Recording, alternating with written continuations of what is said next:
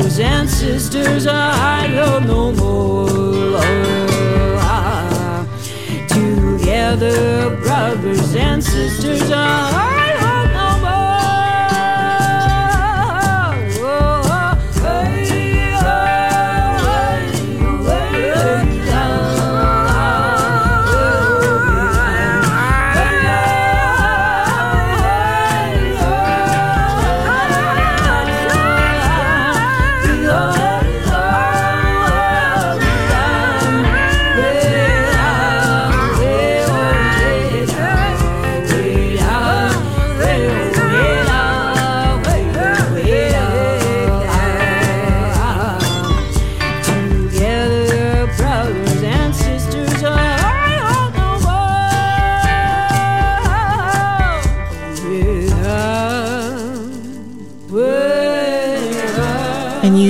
just been tuned in to Rose City Native, which you can catch every Thursday night starting at 6 o'clock p.m. The time is 7.02. Stay tuned for Hard Knock Radio, a rebroadcast of Hard Knock Radio coming up next. And of course, you are listening to KBOO Portland, 90.7 FM, KT, K22HR Hood, Hood River, and K282BH Philomath. And you can also hear KBOO online at www.kboo.fm or download the KBOO app from Google Play or iTunes. Stay tuned.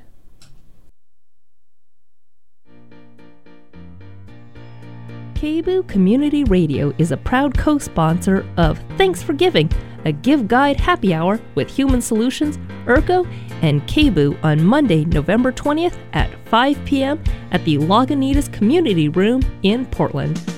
Human Solutions is partnering with KBOO and ERCO to say thank you to their donors and to celebrate being included in this year's Willamette Week Give Guide. The evening includes beer and snacks as a way of saying thanks for giving to all their supporters.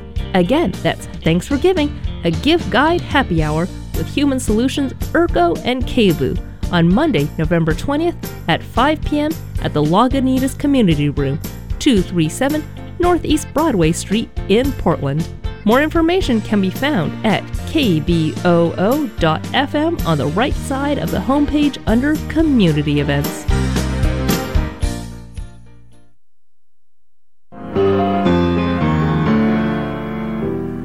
KBOO Community Radio is a proud co sponsor of What Now? Tuesday, November 21st at 6 p.m. at Revolution Hall in Portland. What Now is an event and movement created in the days after the November 2016 elections to channel collective frustration and fear into positive direct action in the community. This year's What Now event offers multiple engagement opportunities for Portlanders of all communities, backgrounds, and ages. Again, that's What Now, Tuesday, November 21st at 6 p.m. at Revolution Hall, 1300 Southeast Stark Street in Portland. More information can be found at kboo.fm on the right side of the homepage under Community Events. One, two, three, four. Y'all ready for this? Ladies and gentlemen.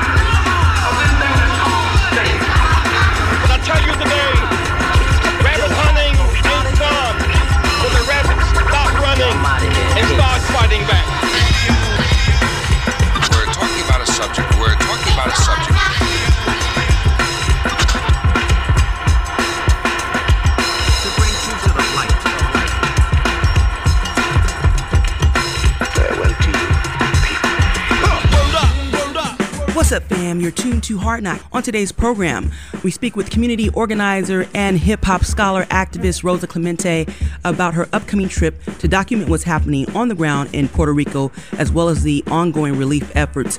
All this and more ahead, so keep it locked.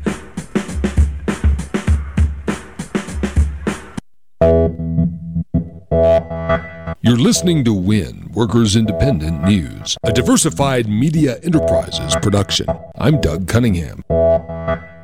Former BCTGM Union Nabisco workers want you to stand with them on a boycott of Nabisco products like Oreos, Ritz crackers, and Chips Ahoy. Listen to their message on why they want you to join their Nabisco boycott. We are the BCTGM fighting for American jobs. Nabisco, maker of iconic snack brands like Oreo, Ritz Crackers, and Chips Ahoy, has made its fortunes in America, and its patriotic response has been to send U.S. jobs to Mexico. As a result, consumers across the U.S. continue to boycott their Mexican made products. Corporate revenues are down across North America. Consumers are sending a loud, clear message. Now, religious leaders from all faiths across the U.S. are calling for an investigation into this Nabisco business model and have scheduled a six city tour to look deeper into the matter. Just as the NAFTA negotiations are in the forefront, the faith community will begin to talk to workers, politicians, and other faith based leaders addressing this U.S. jobs exodus by Nabisco from a moral and ethical perspective and widely publishing their findings. The BCTGM and Interfaith Workers Justice, its faith based coalition partner, ask all people of faith and social conscience to join this fight against Nabisco's exploitation of workers in the U.S. and in Mexico. Millions are already not buying Nabisco products made in Mexico, and it's already impacting their bottom line. Join our fight for moral and economic justice at fightforamericanjobs.org. The city of Portland, Oregon is legally fighting an effort by a right wing anti union group to get private contact information and home addresses of public workers. The Freedom Foundation, part of the right wing State Policy Network,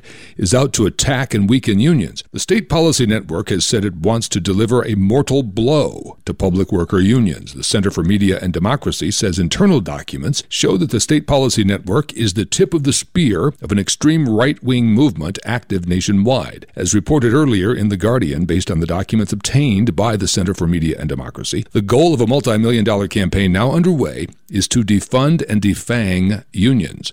The city of Portland has sued to block the Freedom Foundation from getting public worker personal information. The Freedom Foundation has also sued the city of Portland to get this public worker information so it can then go to homes and call the workers as part of an anti union campaign. When it comes to paying its fair share of taxes, Nike should just do it. That's the message the AFL CIO is sending to Nike, saying that Nike should pay its fair share of U.S. taxes to help finance U.S. schools, infrastructure, and hospitals.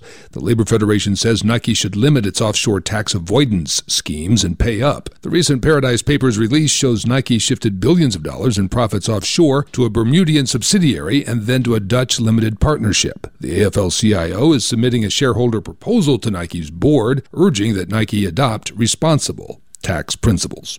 You've been listening to WIN, Workers Independent News. For more information, visit workersindependentnews.com. I'm Anita Johnson. Almost two weeks after Hurricane Maria left the island of Puerto Rico devastated, leaving 3.4 million U.S. citizens in the territory lacking power, infrastructure destroyed, homes damaged, and an entire year's worth of agricultural output essentially ruined. For more on Puerto Rico, we're joined by Rosa Clemente, community organizer, political commentator, hip hop activist, and the 2008 Green Party vice presidential candidate. And might I add, she's a proud Puerto Rican. Rosa, once again, uh, welcome to the program and thank you so much for taking the time to speak with us. First of all, how are your family and friends faring in Puerto Rico? What have you heard thus far? Where are things right now currently on the ground post these two really horrific uh, hurricanes being Irma and Maria? My family, most of them have been in contact. Some of them that live in the western part of Puerto Rico or out side of San Juan have not been in contact. So when I head down there this Friday, October 6th, with my film crew, we will all be looking for people that we haven't heard from yet. You know, I mean, it's important to mention that, that yeah, definitely you're going to be, you're leave, you all are leaving on Friday. I know Eli, yesterday, Davey had a conversation with him. He, they mentioned that uh, you all are going down there uh, to, to help with, you know, relief efforts, but also really to document what's happening on the ground. Maybe if you can talk a bit about that.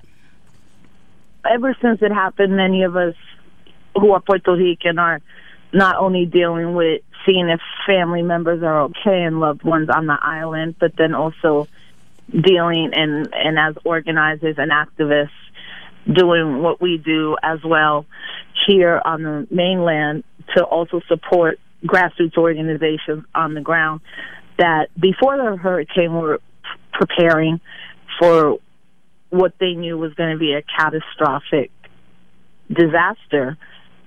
You know so i think a lot of us who do organizing and activist work are balancing both trying to figure out if our families are okay, trying to support other people whose family they haven't heard from, and as well organize around not only the immediate relief, but dealing with a, a lot of the larger issues of the politics in Puerto Rico, particularly the politics of colonialism, imperialism, and debt that have crippled the island before Hurricane Irma or Hurricane Maria. Exactly. Uh, something else that you mentioned was that you had family that are outside of San Juan, and I know much much of the media attention has really been focused on San Juan, um, but there are like more than 70 plus municipalities, and many uh, are still not reachable. Talk a bit about the devastation experienced throughout Puerto Rico and how those folks are faring, considering that a lot of media attention and focus hasn't really been uh, given their way or provided to them. Well, we don't know personally till we get, get on the ground okay. because no feedback. Even, nobody, nobody's been like been able to. I mean, I'm I'm thinking about your network, right? So there's been no word at all. No, we've gotten messages from people outside of San Juan who, when they can relay messages, because still only 14% of the island has full power, and most of that is concentrated in the city of San Juan. So a lot of people in smaller towns and municipalities have to go and walk towards a cell phone tower that may be up and kind of all gather around to share that information. But we were able to get words uh, at least a day or two afterwards, especially of organizations that were in some type of network or communication or could could communicate or get us a message. But that even took a week for a lot of us to hear from people on the ground. And then most of those people were more located in San Juan or outside of San Juan. And it's just been the last couple of days that we've gotten communication from people on the western part of the island, from the island of Vieques, which is off the coast of Puerto Rico, which is completely just everybody's saying that the destruction there, no one has actually seen or been able to communicate out of there. Mm-hmm. And then in parts of um, the western part where most of the bridges that connect the communities, most of them have collapsed. So it's not until probably the last this week where we're getting more updates. People are able to maybe log on Facebook for a minute and send a communication, or they can use what's WhatsApp better to communicate with us. Most of all the relief efforts, though, are still located in San Juan and outside, as opposed to in every municipality. There's 78 of them. That means there's 78 mayors, not just one or two. Right. There should already have been what are called pods that the military sets up, points of dis- distribution. But you can't distribute anything and you can't drive trucks if there's no gas. So the thing is, the United States government should already had pre-staged oil tankers. They should have pre-staged one or two hundred helicopters to do airdrops. And to this day, to like as of today, they still have not done that. Mm-hmm. There's not part of distribution. You have to get outside of your municipality, go to one location, wait there for four to six hours to get a bag of ice or a box of four pieces of food. You know, and if you're if curfew's about to happen, you're also the line shut down. So there's a lot of things that they could should have been put in place, and to this day, that is still not moving donations that are mostly in San Juan, 11,000 containers of donations of goods that are literally sitting at the port of San Juan hmm. as of today. Let's talk a bit about why that isn't happening the way in which you just described it should be. Uh, I know that last Thursday, the Trump administration granted the island a temporary waiver from the Jones Act law requirement, a move that should have helped uh, somewhat with the immediate disaster relief. What's your thought around that? And also, can you explain for our listeners uh, what the Jones Act is? The Jones Act is a 1920s maritime law, and what it essentially how it affects Puerto Rico is all nothing can come into Puerto Rico without going first to the U.S. mainland. So if Jamaica wants to send aid or well, we can't even trade with other nations. We're under United States trade laws Right. because we're not independent and we're a colony. But if Jamaica simply and, and all the Caribbean nations have wanted to send help, they cannot send help directly to Puerto Rico. They have to go past Puerto Rico. They have to go usually to uh, Jacksonville, Florida, disembark. Like everybody has to get off the boat.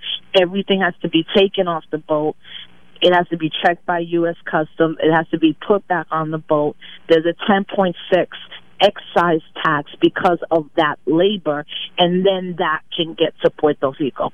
That's why in Puerto Rico, if a gallon of milk is 350 in in in the United States, in the mainland, as people call it, there could be parts of Puerto Rico where half a gallon of milk or a gallon of milk, I'm sorry, is seven dollars because of that excise tax. If you buy a car in Puerto Rico, it's usually an average of five thousand dollars more hmm. than if you bought the car in Florida. So that takes away the ability from any other nation to provide help unless the United States gives a waiver to that. So Venezuela wanted to send oil, and Cuba. Well, Venezuela couldn't because they're also under an embargo. But Cuba could send doctors, or all the other Caribbean nations could have help. Just like when Hurricane um, Harvey hit, the first people that went to St. Thomas were Puerto Ricans who got on their boat to give supplies and relief and donations. So it's not just a waiver of the act. The Jones Act needs to be completely repealed, and the only way that happens is if the United States finally admits that we're a colony and that Puerto Rico be allowed to go through a decolonization process through the United Nations and finally becomes its own independent nation. It, it we're no longer controlled by the United States government, the military, and all of that. And this is why in this disaster we are being treated not first, second, third class citizens. We're not being treated as American citizens because we have never been American citizens in that regard. We're subjects of a colony. And it's hard for people to fathom that. And you know, when you're in the Amer- in the United States of America, when half the people don't know that Puerto Ricans are born American citizens, and then we're quote on an island that's in an ocean too far to get to, according to the president. You know, this was a catastrophe in the making for over 119 years since we've been a colony. Mm-hmm. And people have been warning this since the United States invaded us in 1898. So why do you think that? And, and this is now right here at the literally in front of everybody to see. And actually, to this moment, there's not still enough outrage over what is happening in Puerto Rico right now based on everything that you just said, why do you think there's this huge disconnect, especially when we think about people of color and understanding that Puerto Rico is a part of the United States and it's a colony, but definitely that they are American citizens? It's been surprising that there hasn't been more feedback or at least outrage from the African American community or also, you know, communities of color in terms of the collective solidarity, especially understanding oppression, the way in which things work uh, in the United States. I know that you tweeted about that I know that you tweeted about that. Maybe you can talk about, speak directly to that uh, right now. Yeah, well, I don't, I don't particularly think it's just the African American community. There's been critiques, I think, of um, movement organizations that to this day have not even sent a tweet about what's going on in Puerto Rico when Puerto Ricans are in their organizations. I don't necessarily think that's something new, and I don't think it's exceptional to the African American community. Mm-hmm. There's like, where's the Latino uproar around this? Where's the white uproar? Where's the South Asian uproar? We're not seeing it because people know who Puerto Ricans are at some level, but they don't understand us and don't understand who we are as a people. You know, it, it's painful, especially within organizing spaces when you've been an Boricua organizer and know the history of Puerto Ricans and social movements and social justice. There's never been a movement around racial, economic, or gender justice that a Puerto Rican or a collective of Puerto Ricans haven't been part of. But I think that gets lost just in how we view history and the movements and how we we what we end up uplifting when it comes to social justice movements. Mm-hmm. Then on the larger scale in general, we were getting obviously some mainstream attention and it was really because the president is the crazy megalomaniac subhuman person that he is that could care less about any person of color and unfortunately with the mass shooting in Las Vegas you know we've been again kind of wiped off the map in in that regard. So uh, I need to, and I need to make it clear, especially to Pacific Pacifica audience, that I don't think it's just one community that has let us down. Mm-hmm. I think most communities have let us down, and um, with that said, the resiliency of our people, who is not only 3.5 million on the island, but 8 million strong in the diaspora, it it's who we are as a people. You know, we we've always been like this as a people. We resist, we exist, we survive, and now maybe has lifted the veil, particularly of consciousness amongst other Puerto Ricans who thought that this colonial relationship was good. Hmm. Like they thought that without the United States, that Puerto Rico could never survive. And they are now seeing that with the United States, look at what this U.S. government has done. It's basically left us to die. And there are people dying every day because of what they call the after effect of a disaster. 16 died during the hurricane, as of today, now there's 34. So those 18 deaths that have been counted are preventable deaths. Many people who are not in San Juan are burying their dead in their backyard because there's no refrigeration. There's nowhere to pick up a body. There's nowhere to store a body. So right now, we don't even know the numbers of people who have died. And we don't know what's going on in most of the hospitals that are now having almost no power and no medicines. And that means people on oxygen tanks, dialysis. I've had so many people ask me if I could bring to someone in their family that they'll come to my house from Massachusetts to drop off diabetes medicine in hopes that I can go find their father or their aunt to get them their diabetes medicine. That's the voice of Rosa Clemente. Today on Hard Knock, we're discussing the devastation in Puerto Rico post hurricanes Irma and Maria. Also, we're discussing the neglectful treatment of U.S. citizens by the United States government. Uh, also, the obvious display of lack of urgency. Um, moving forward, Rosa, let's address the elephant in the room, and that elephant being Donald Trump. Um, what's your take on his photo op? Uh, in Puerto Rico earlier this week. There's video uh, and images of him throwing paper towels to U.S. citizens in need, uh, citizens who are, have been devastated by Hurricane Maria. Uh, for me, it felt disrespectful uh, and almost as if he didn't take much of it very seriously. That this was, you know, uh, cult of personality. That we're dealing with uh, a reality TV star versus someone who's presidential, and his action, uh, what I've witnessed, came across really as callous. What's your thoughts around that? Yeah, yeah. No, I mean, look, what he did yesterday was treat us as he thinks we are animals. Mm-hmm. Just like he called the Central Park Five in the early 90s animals, just as he's called black people um, animals in his, his past, just as he's called Mexican rapists. He is a white supremacist that could care less if we live or die. That's what it comes down to.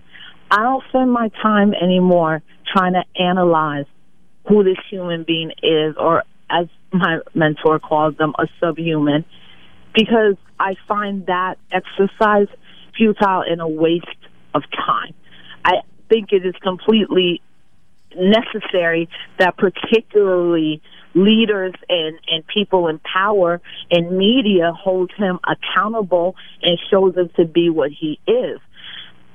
I think this is an opportunity for the people of Puerto Rico to realize that not only has the U.S. government never been our friend, or we have never meant anything to America in that way, right. that we were able to still survive this disaster. And now is the time for the people to really be on a decolonization process of not only the island, but of the mind. And as well, what many people in Puerto Rico are doing, mm. self determination. But what the United States wants to do, and particularly Wall Street wants to do, is they want to privatize the island of Puerto Rico. They are very good with Puerto Ricans, 3,000 of them on the island, getting on a boat and never coming back to the island. And and that's what we have to start to look at now.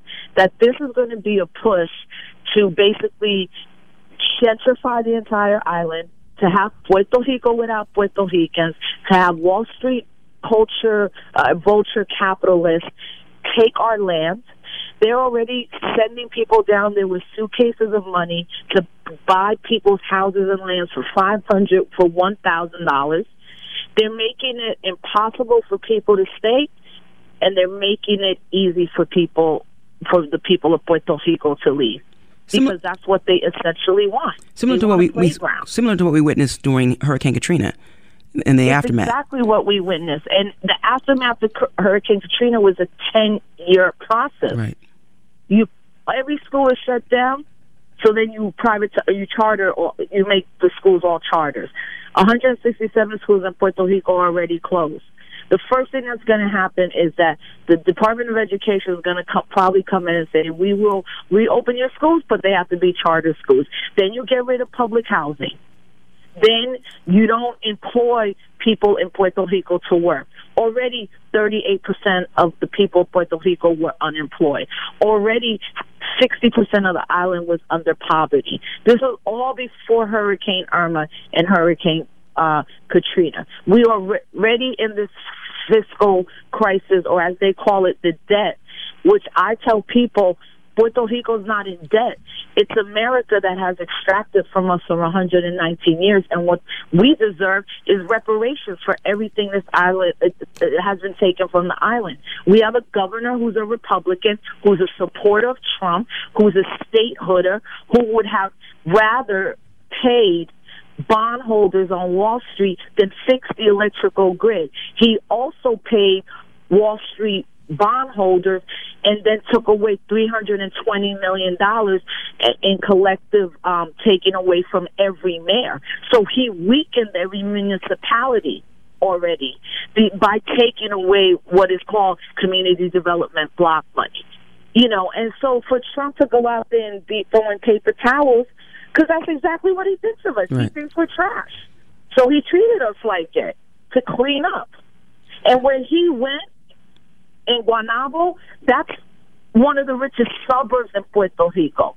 Okay, so those people in there were first in a church run by a white man who used to be in the military in a gated community.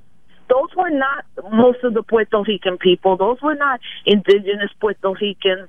Those were not Afro Boricuas and Loíza Piñones or all of these folks that are are now being subjected to militarization and heavy policing after the curfew.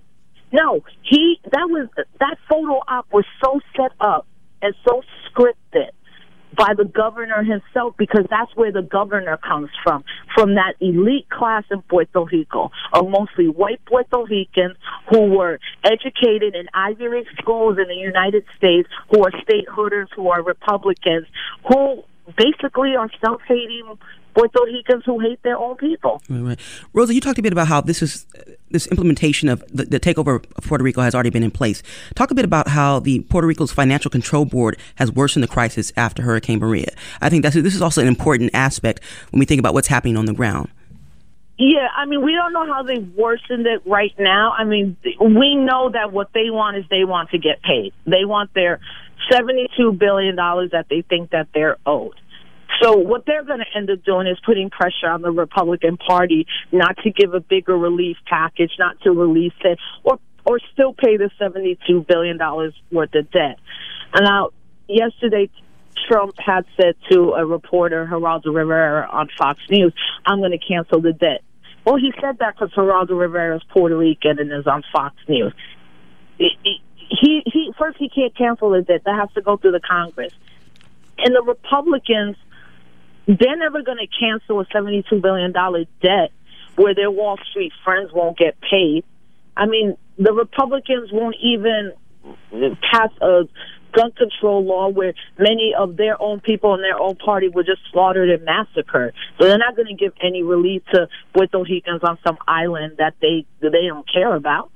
So what's going to happen is they're going to push for the electrical power company, which is a public utility, to be privatized. They're going to push for higher education, the University of Puerto Rico, to be privatized. They're going to push for every school to be a charter school, and they're going to push for the full privatization of water. That's what they're going to do. And that's what they're thinking of right now. While we're trying to survive, that, those are the plans that they're making going to Puerto Rico and leaving on Friday, what's the narrative? What's the story you want to bring back? Have you all thought about that thus far? Of like, what's what's the overall goal? Yeah, first and foremost, we want to go there and report, particularly in those places that have not sought relief. And our larger goal is to begin to use what we bring back to create the narrative of not only politically educating Puerto Ricans outside of the mainland and, and, and in Puerto Rico and other people to how Puerto Rico could actually be a, a, a new nation and a new society in which we can reimagine what community can look like. We can imagine an entire system of uh, uh, of power that is solar power. We can imagine a new agriculture system where we don't have to input goods that are readily available on the island but get exported because people on the island need income to come in. So or you can't even afford sometimes the fruits that are being sold on your own island. You know it's a way to reimagine what public education could look like and free free higher education which was the norm in Puerto Rico. And I know we know the team that's going that those conversations are happening and have been happening for a newer generation of Puerto Ricans who were in grassroots collectives, whether they be agriculture collectives, cooperative economics collectives, feminist collectives. We're also thinking about our LGBTQIA brothers and sisters that were already on the margins. What has this done to displace them even more? What has this done to displace Afro Boricuas who were on the map, the mm-hmm. margins? So our our ultimate goal is to report, to reimagine, and to revive Puerto Rico, um, and not as people who are not Puerto Ricans. And that's also going to require probably a lot of us from the mainland to maybe make a decision do we move to our island and and repost there and build new lives there to be part of the rebuilding of a nation. A lot of my comrades, and people my age and younger, are talking about that. About we're not going to Puerto Rico just to help out for a week.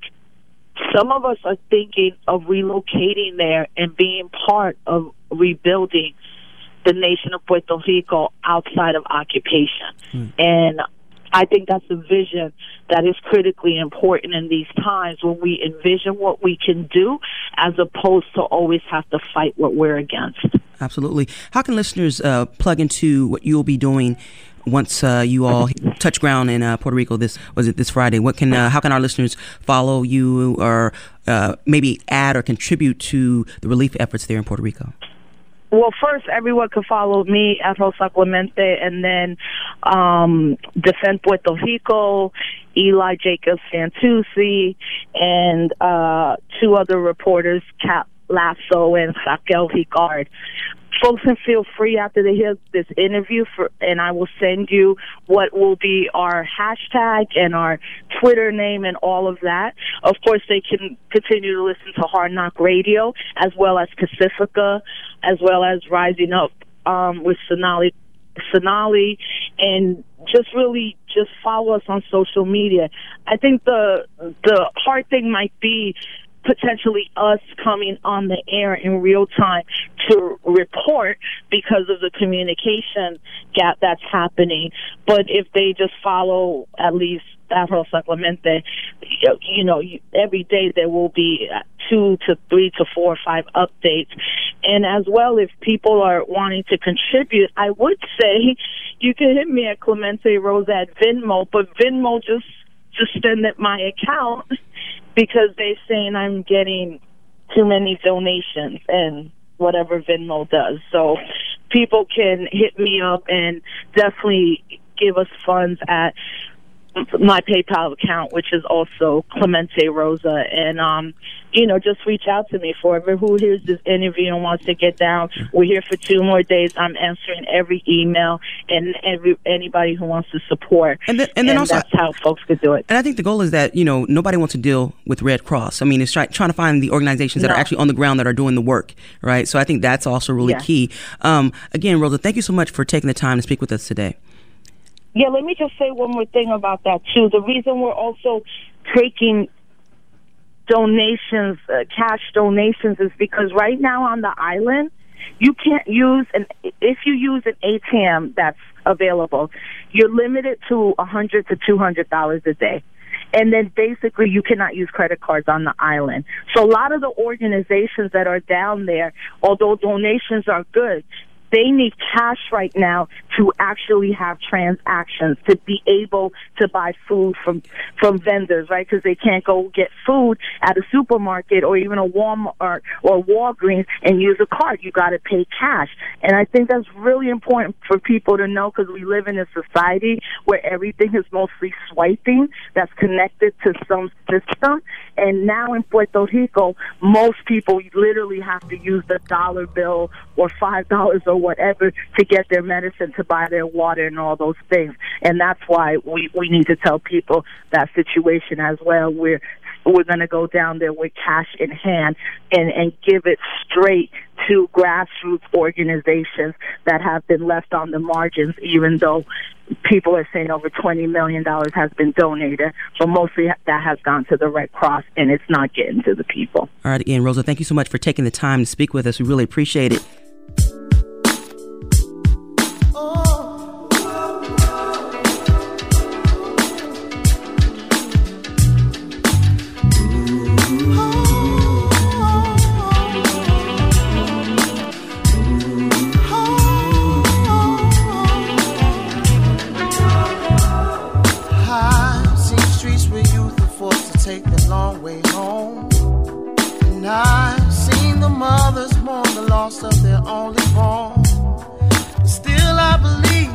Given nothing more than we can bear. Our vision is only blurred when life seems unfair. So, who am I to judge the man with the needle in his vein? When he's just chasing freedom to escape the pain of the world's fast paced pipe shortcomings. He's just trying to make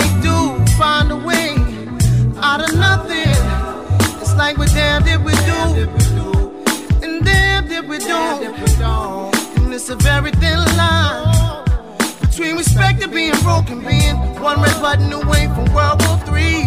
Always called the minority, and always, always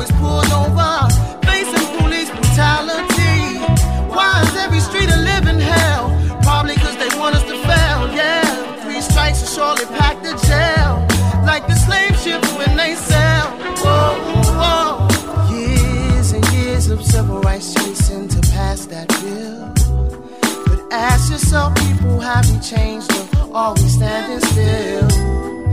Down and out struggling in this concrete jungle. One check away from starvation, poverty.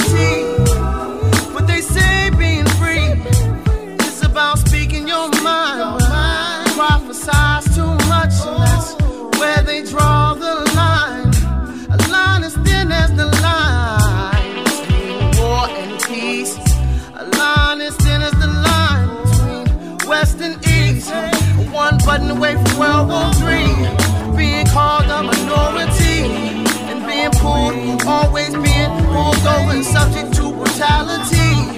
Why is every street like a living hell? Probably cause they all just want us to fail. And three strikes will surely pack the jail. Like the slave ships when they sail, but they don't know.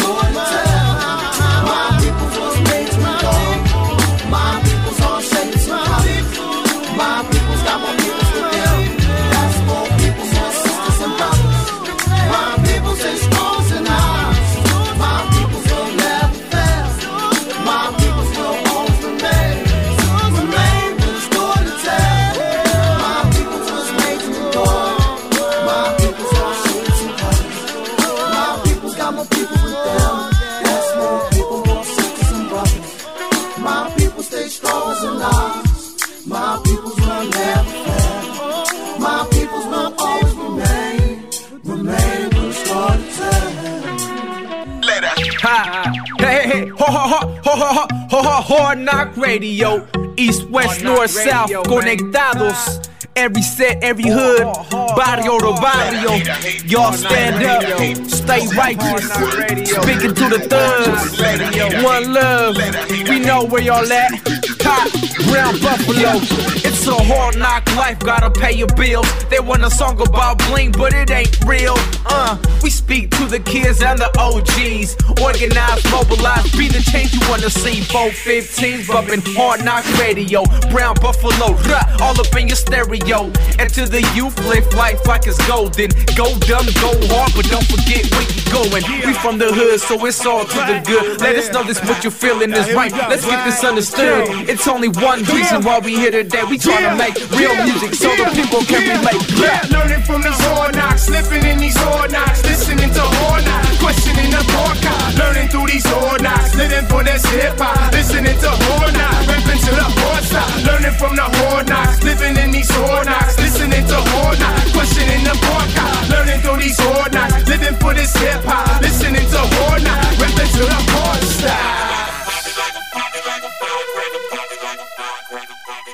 monstrous war crimes the nuclear bombing of two undefended Japanese cities, Hiroshima and Nagasaki, on August 6th and August 9th, 1945. The fake history I learned as a child in the 50s and 60s was that the bombings saved the lives of a million Japanese and Americans who might have perished in a land invasion of Japan. That was a lie. The U.S. anticipated turning its World War II ally, the Soviet Union, into its post war enemy and hoped to scare the Soviets with the terrible carnage its new nuclear weapons might inflict. The hundreds of thousands murdered at Hiroshima and Nagasaki were the opening acts of the Cold War between the United States and the Soviet Union, the beginning of a U.S. nuclear armed crime wave which has lasted over 70 years and included each and every U.S. president, from Harry Truman to Donald Trump. This is not hype, and it's not exaggeration. When you rob someone and tell your victim you've got a gun, you are charged with armed robbery, whether or not you pull or use the weapon. By that standard, the U.S. has been a rogue nation on a nuclear armed crime spree now in its eighth decade. A few years ago, the American Friends Service Committee compiled a partial list of the times U.S. presidents have openly threatened humanity with nuclear destruction. You can find it yourself by Googling American Friends Service Committee and nuclear blackmail. Here are a few of the dozens of incidents it lists. In 1946 and 1948, President Harry Truman threatened the Soviets over Iran and Berlin, respectively, and the Chinese in 1950 and 1951. President Eisenhower threatened the Chinese over Korea in 1943 and again in 1956 over the Chinese offshore islands of Quemoy and Matsu. Eisenhower offered the French nuclear weapons to use against the Vietnamese at Dien Bien Phu in 1954. President Kennedy threatened a nuclear strike at the Soviets over Berlin, and he sent nuclear armed missiles to Turkey on the Russian border in 1961, though these were later wisely withdrawn after the nuclear standoff of the Cuban Missile Crisis, the U.S. has consistently based its nukes on fleets and bases in the Pacific, in Europe, and Asia, and for decades on mainland South Korea. President Johnson and President Nixon both menaced North Korea, Vietnam, and the Soviet Union with air and seaborne nukes and President Gerald Ford ordered nuclear armed bombers from Guam to loiter for an extended time off the coast of North Korea. Jimmy Carter issued the Carter Doctrine, reaffirmed by President Reagan, which committed the U.S. to a nuclear response if its vital interests in the Middle East were ever threatened. Ronald Reagan terrified the world, though he did briefly consider a lasting arms treaty with the USSR. Bush 1, Bush 2, and Bill Clinton all menaced North Korea and Iraq, and Obama declared all options on the table against Iran. The AFSC list does not include vital U.S. assistance in developing nuclear weapons technology that the United States gave to apartheid South Africa, which later relinquished its nuclear weapons, and apartheid Israel, which currently has missiles aimed at every Arab capital within 1,200 miles and at Iran.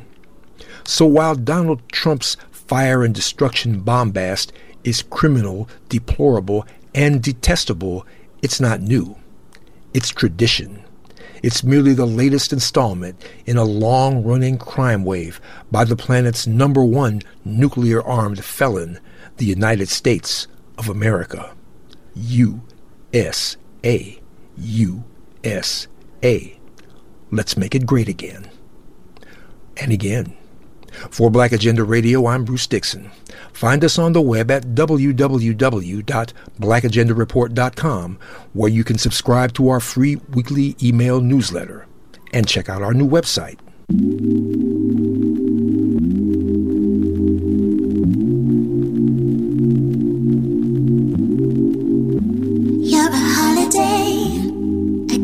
Of devotion slipping down. My frightened landing on my hopes I'm dreaming. Of the maps no hidden grids I'm fleeing. I worship you like holy days. Lying on my back seeing clouds and rays.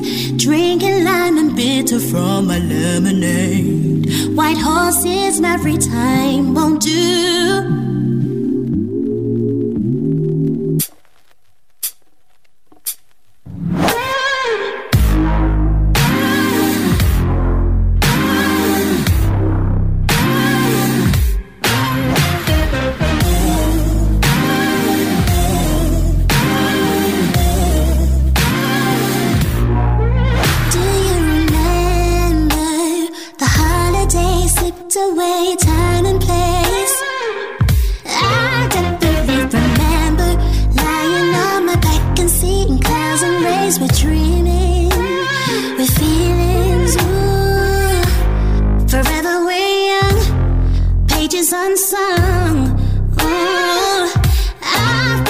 You remember dreaming of a past that couldn't last, and now we're changing, refraining.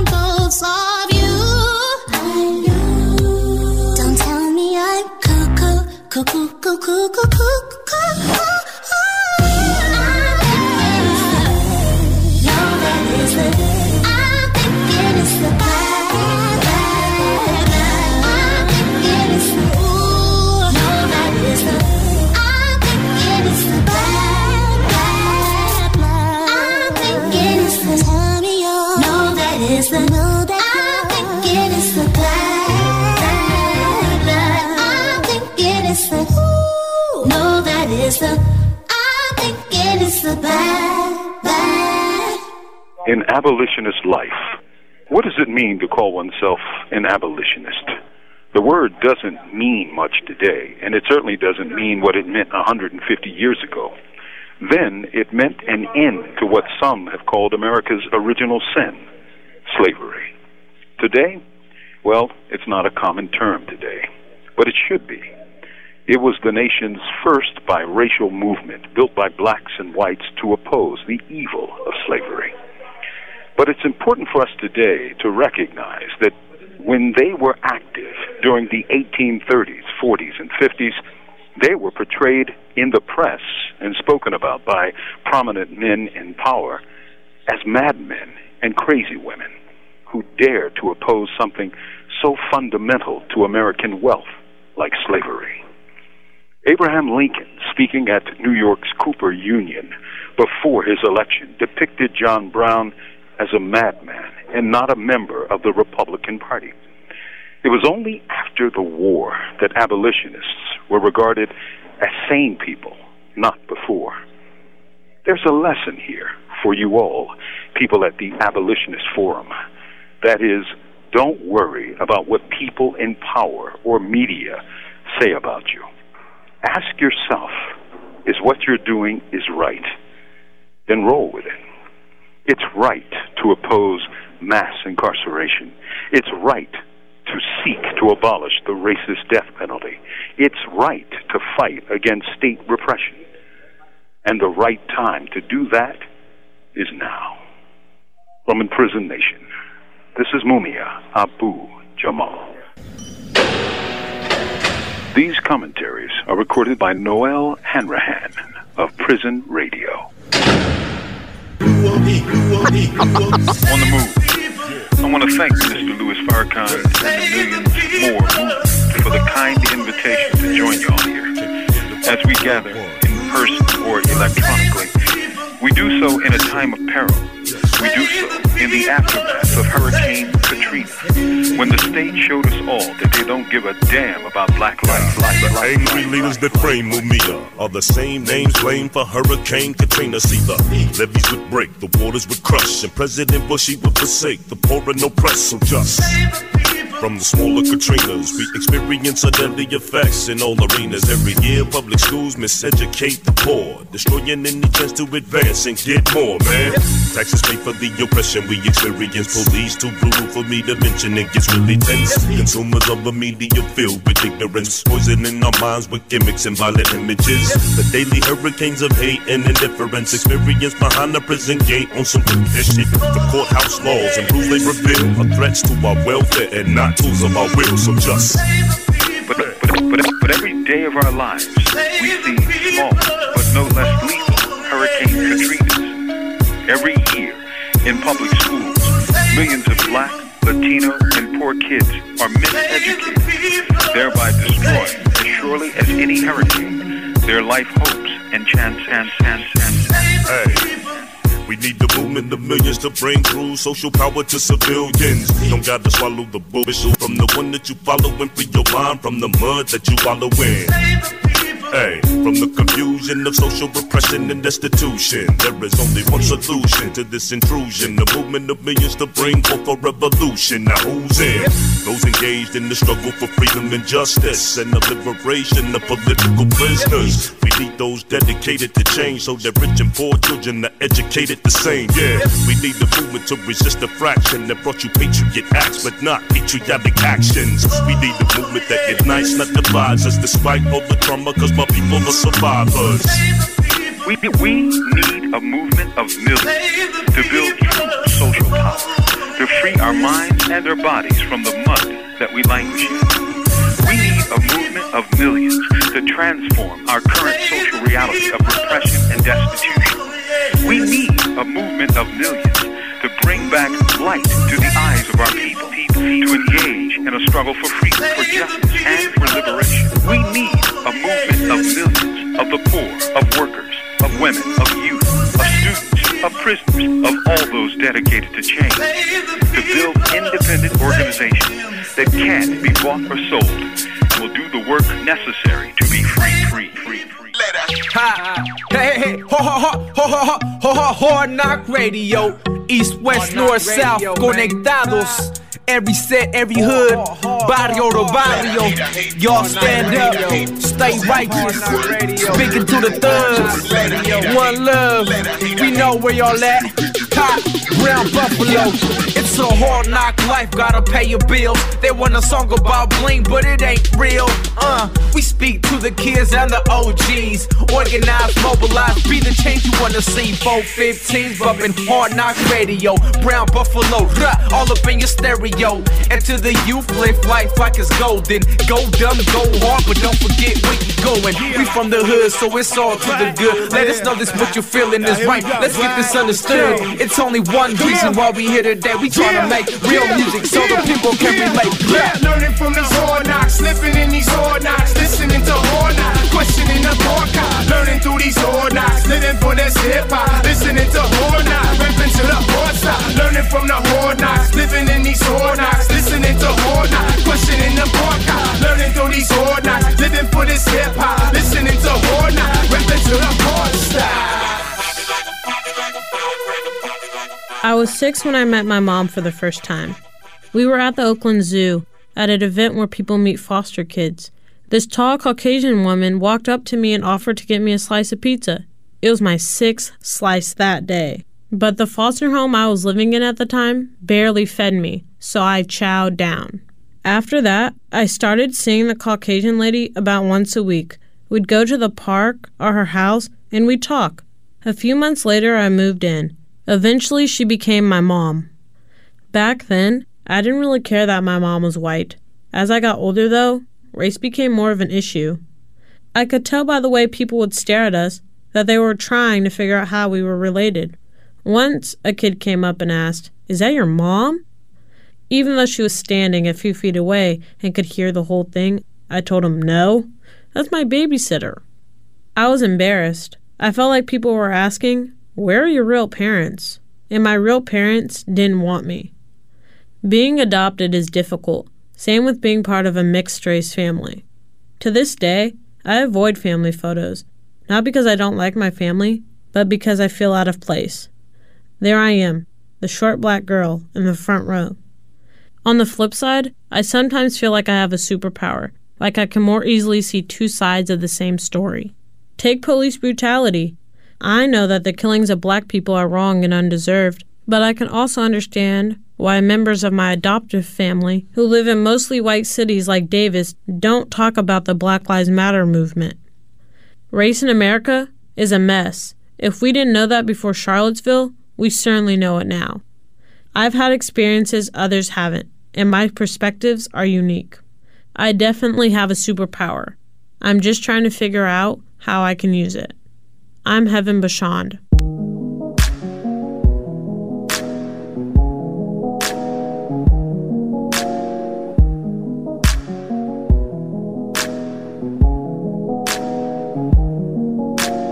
Trust, just trust in me. And baby, we can make it right. Love, love, love on